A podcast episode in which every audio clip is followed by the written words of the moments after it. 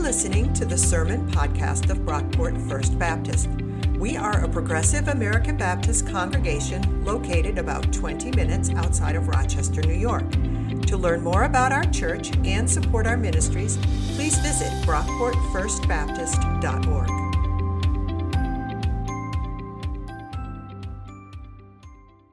Mark 13, uh, verses 14 to 27.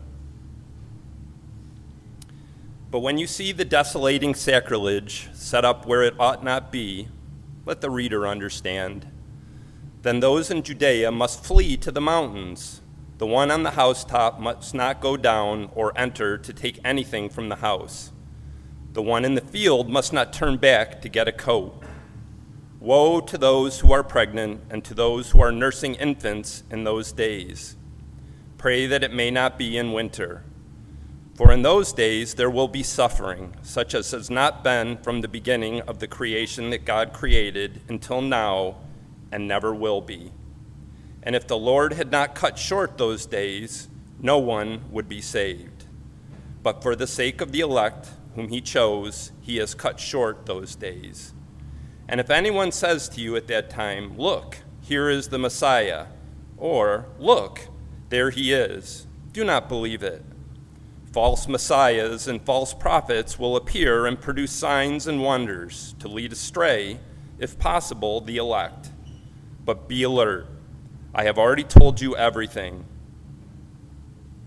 But in those days, after that suffering, the sun will be darkened, and the moon will not give its light, and the stars will be falling from heaven, and the powers in heaven will be shaken.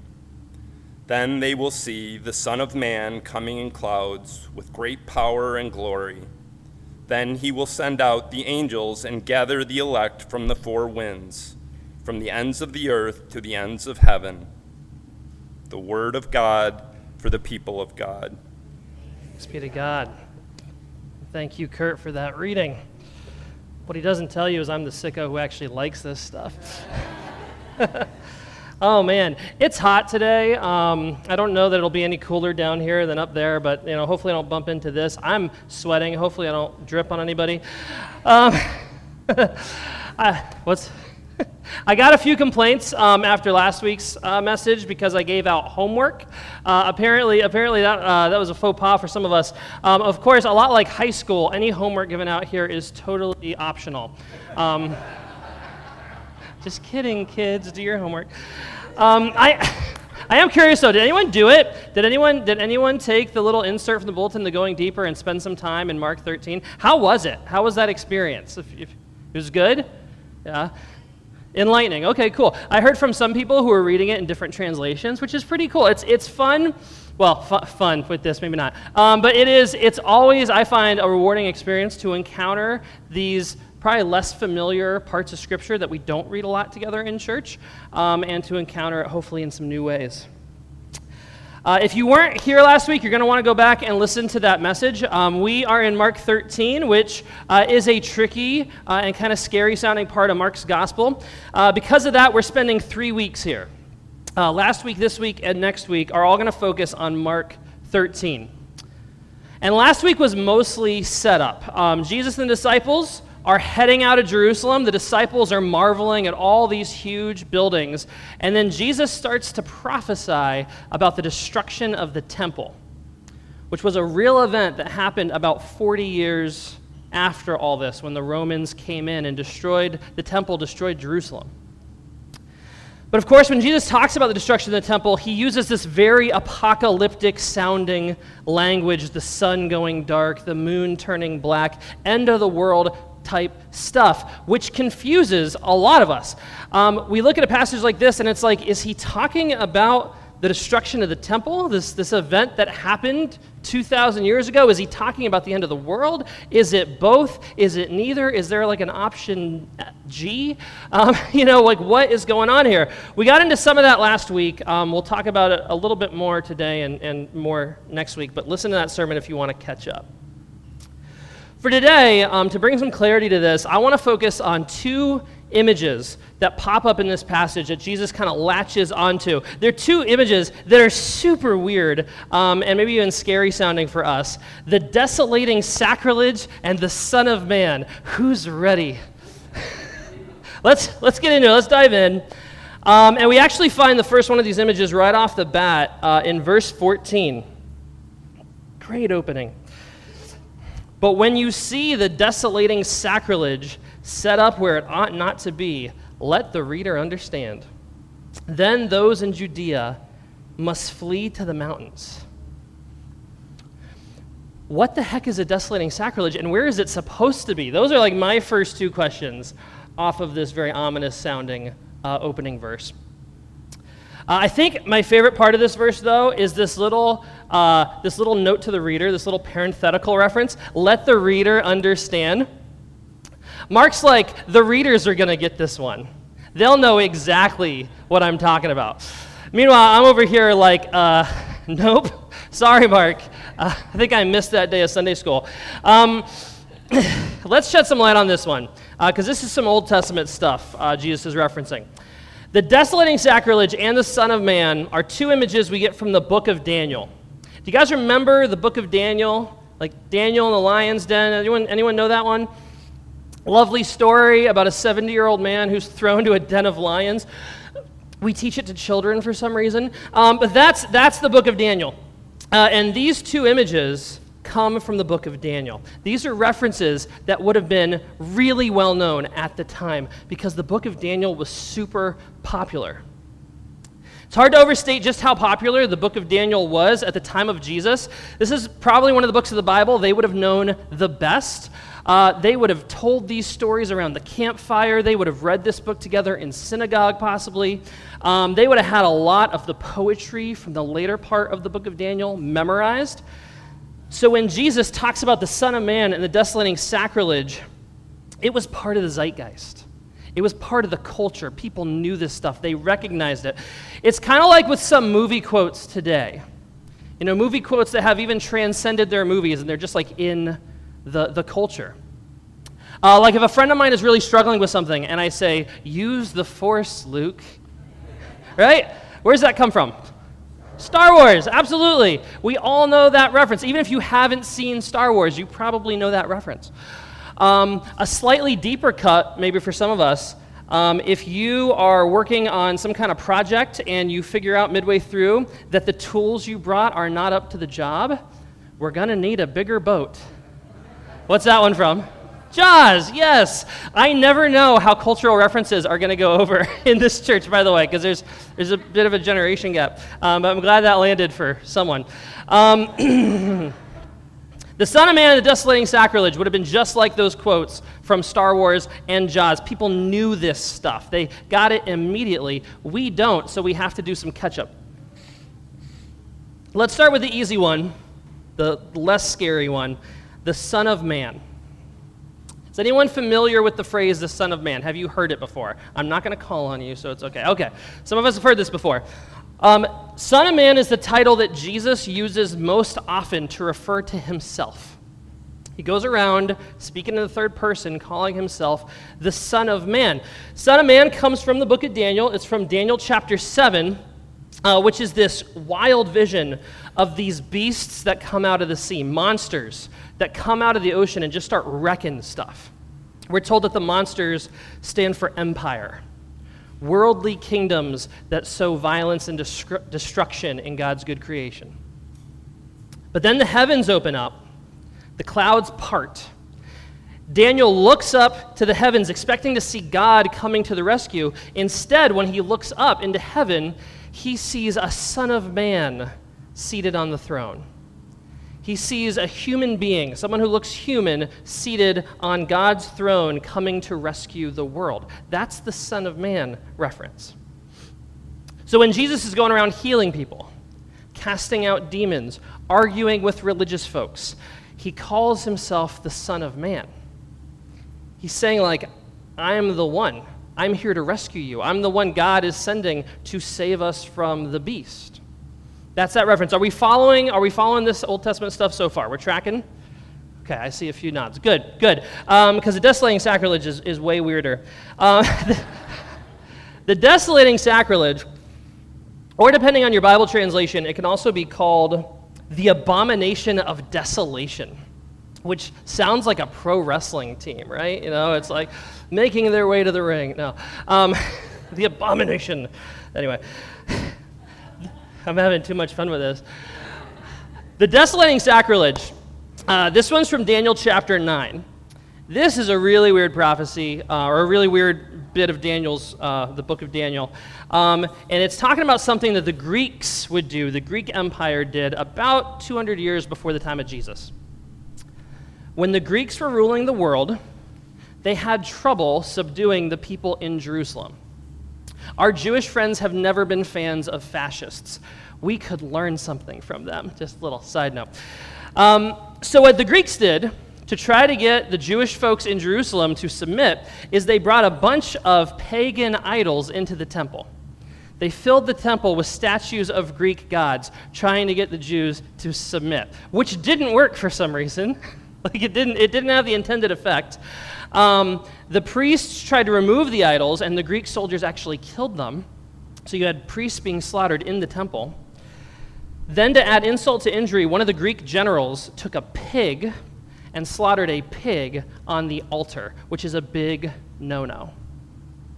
This led to a huge revolt, uh, a, a, war. Um, you can actually read about it in the book of Maccabees, which is one of those books that our Catholic friends have in their Bibles, but we don't. This has this history in it. Very bloody. If you like Game of Thrones, it's for you. but this event was called the Desolating Sacrilege. It's when the Greek Empire desecrated the temple. Everyone would have known this story back then. It was one of the darkest chapters in Jerusalem's history. Jesus is prophesying about the destruction of the temple. And he says, This is how you know that this stuff is coming to pass. Here's how you know when it's time to head for the hills.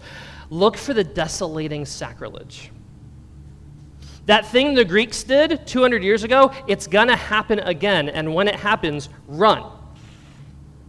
And this is where things get a little interesting because we know when the temple was destroyed, right? 40 years after this, 70 AD, the Romans destroyed the temple again.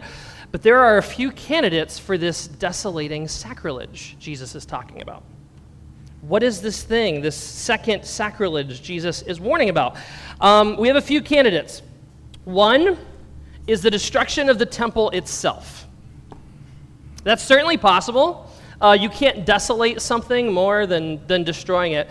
Um, the problem with that theory, though, is it's not much of a heads up, right?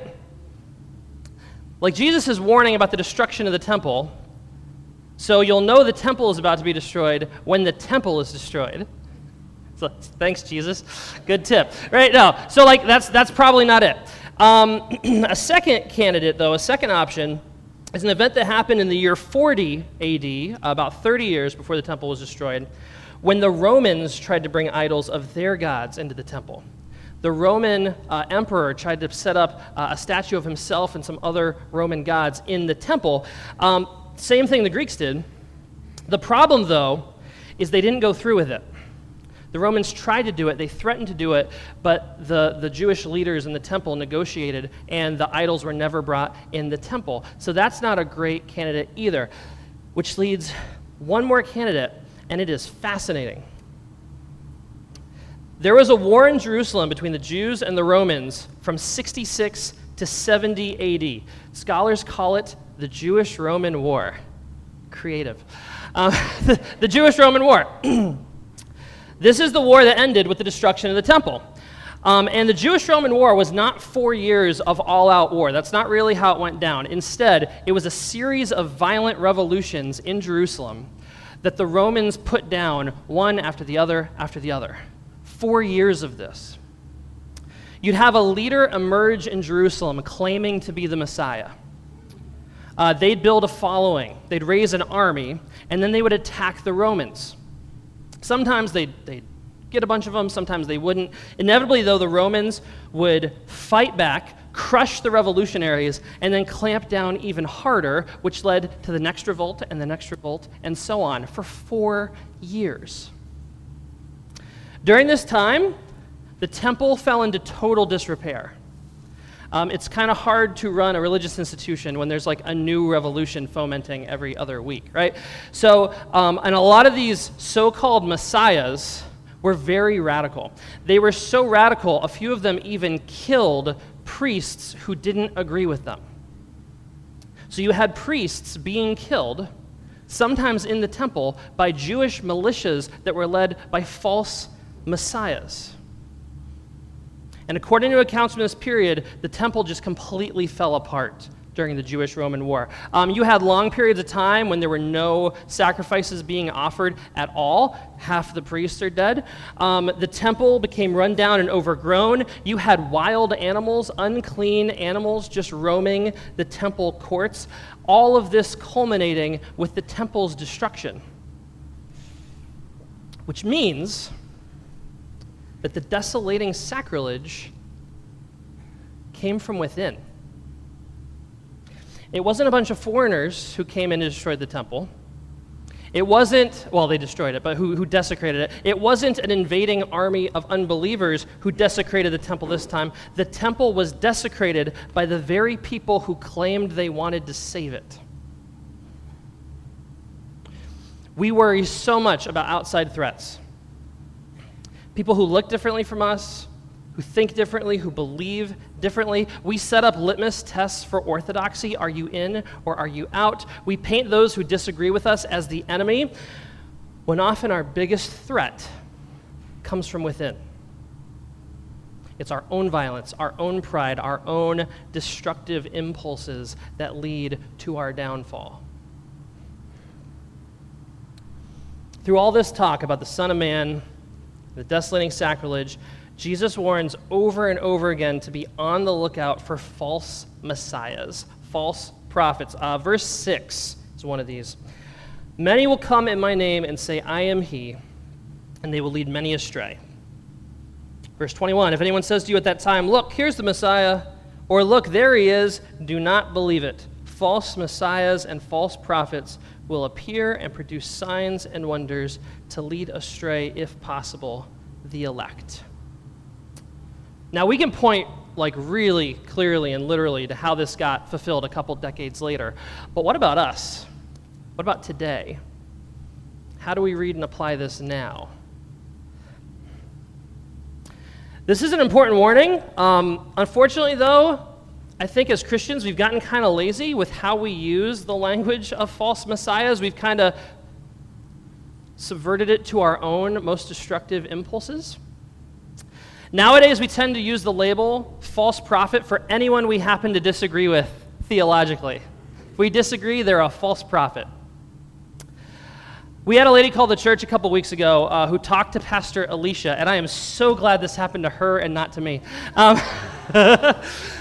But this, this woman called the church, um, and she said she had some questions for us.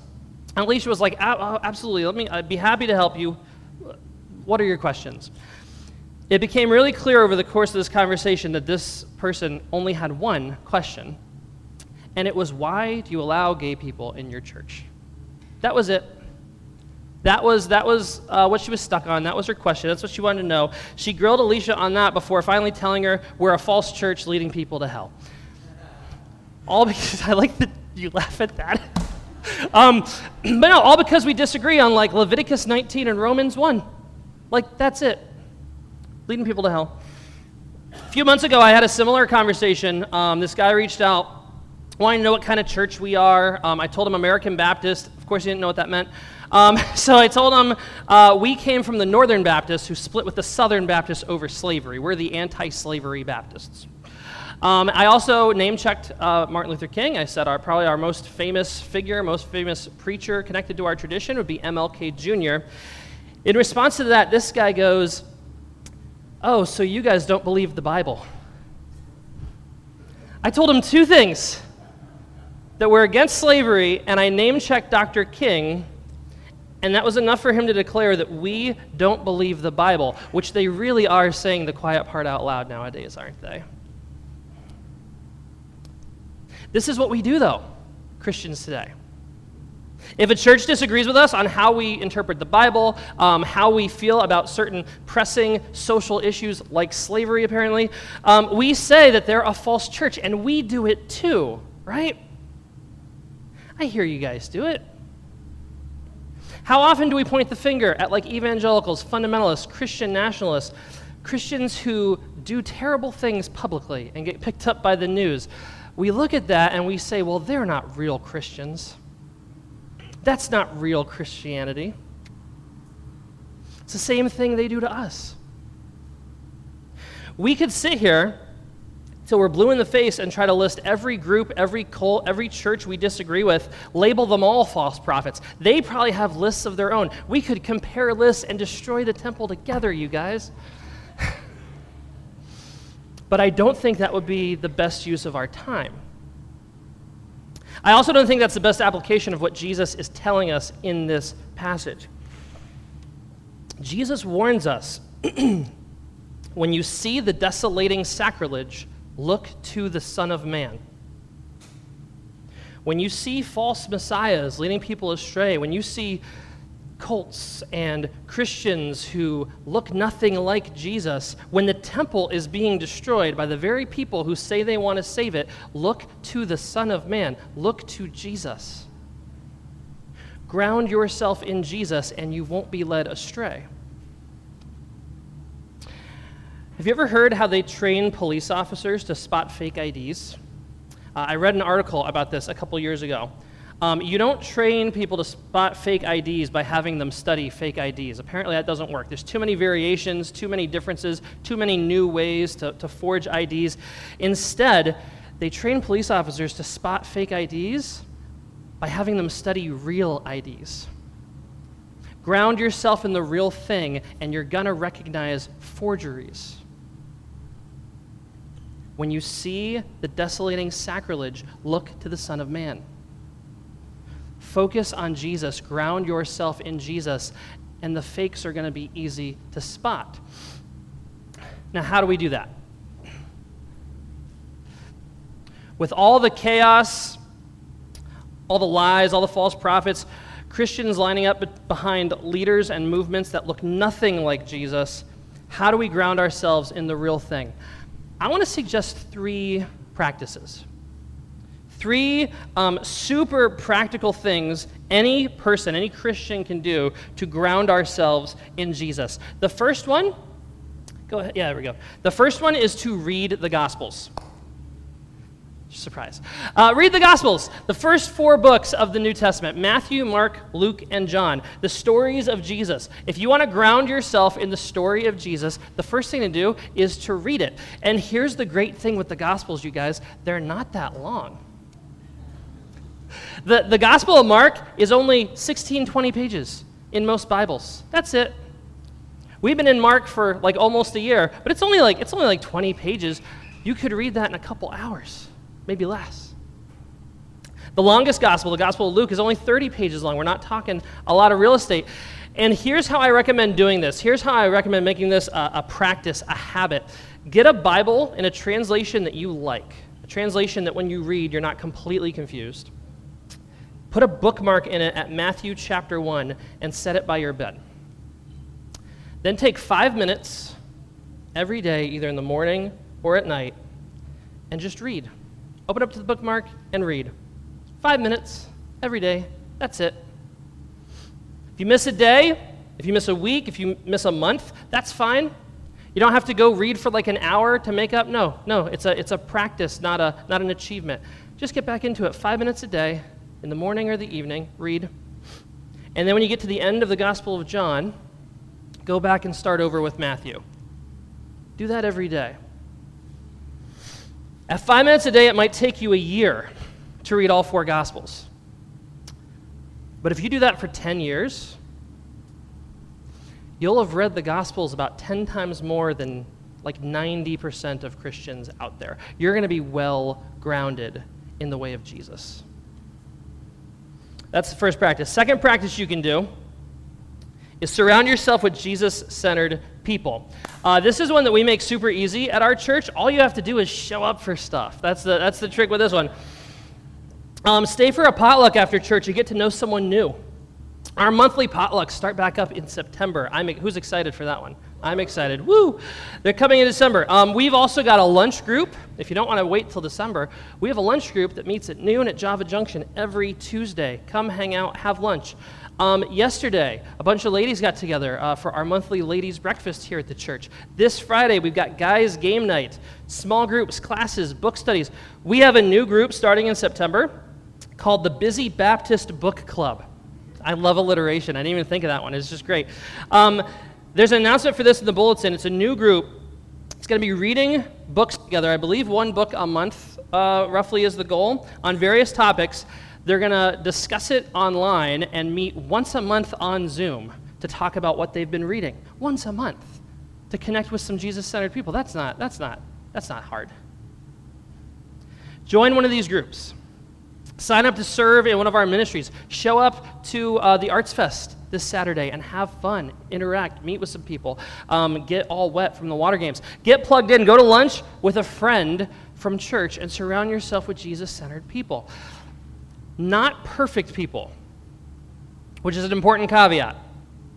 Not perfect people. We don't have any of those, except my wife. Erin's our one perfect person. Um, but surround yourself with people who are trying to follow Jesus, fellow disciples who aren't steeped in Christian nationalism fellow disciples who are trying to figure out what this Jesus thing looks like in the 21st century, spend time with them, hang around them, you tend to start to act more and more like the people you spend the most time with. I feel like I'm talking to high schoolers right now. but we never grow out of that. Read the Gospels, surround yourself with Jesus centered people. Um, a third practice anyone can do. Well, this one's scary. Engage with Christians from different walks of life. Scary, but so important. Engage with Christians who look and think differently from you to get some perspective. Some of my most impactful relationships I've had in my faith journey have been with Christians from other walks of life um, black Christians, Latinx Christians, Asian American Christians, uh, Christians from other countries, gay Christians, feminist Christians, Catholics, even. I lost. Hang out with Catholics, absolutely. Um, We can get so isolated from the rest of the world, from the rest of the church. We cut ourselves off. But when we engage with Christians who think and look differently from us, it's going to broaden our understanding of who Jesus is. It's going to make it bigger. Ideally, you'd want to form actual personal relationships with people. That's how you would do this. I know that can be hard post COVID. I know that can be hard if you've got two jobs, if you're not connected online, if there's all kinds of things that can make that hard. But you could read a book by a Christian who's a different color than you. You could listen to sermons by Christians from other denominations, other countries. Um, you could go on YouTube or social media or to a library and find Christian voices from other contexts. If you need recommendations, let me know. Listen to these people. Give ear to what they say. If we surround ourselves with Christians who look and think differently from us, we are going to gain a fuller, more, more robust picture of what it looks like to follow Jesus. If you want to avoid the false messiahs, ground yourself in the real thing. When you see the desolating sacrilege, turn to the Son of Man. Read the Gospels. Surround yourself with Jesus centered people. Engage with Christians from other walks of life. If we take up practices like these, we won't be led astray. Let's pray. God, we confess that we are so easily distracted. In a world that is just loaded with chaos and crises, leaders who offer us salvation without grace, it's really easy to be led astray, Lord. It's easy to be duped into following forms of our faith that look nothing like you. So help us, God. Help us to ground ourselves in your Son. Help us to embody these practices that will root us in the way of Jesus. And help us to recognize phonies. In a world full of desolation, Lord, may we focus on the Son of Man. Amen. Thanks for listening. If you enjoyed what you heard, please be sure to rate, review, and subscribe to this podcast on iTunes.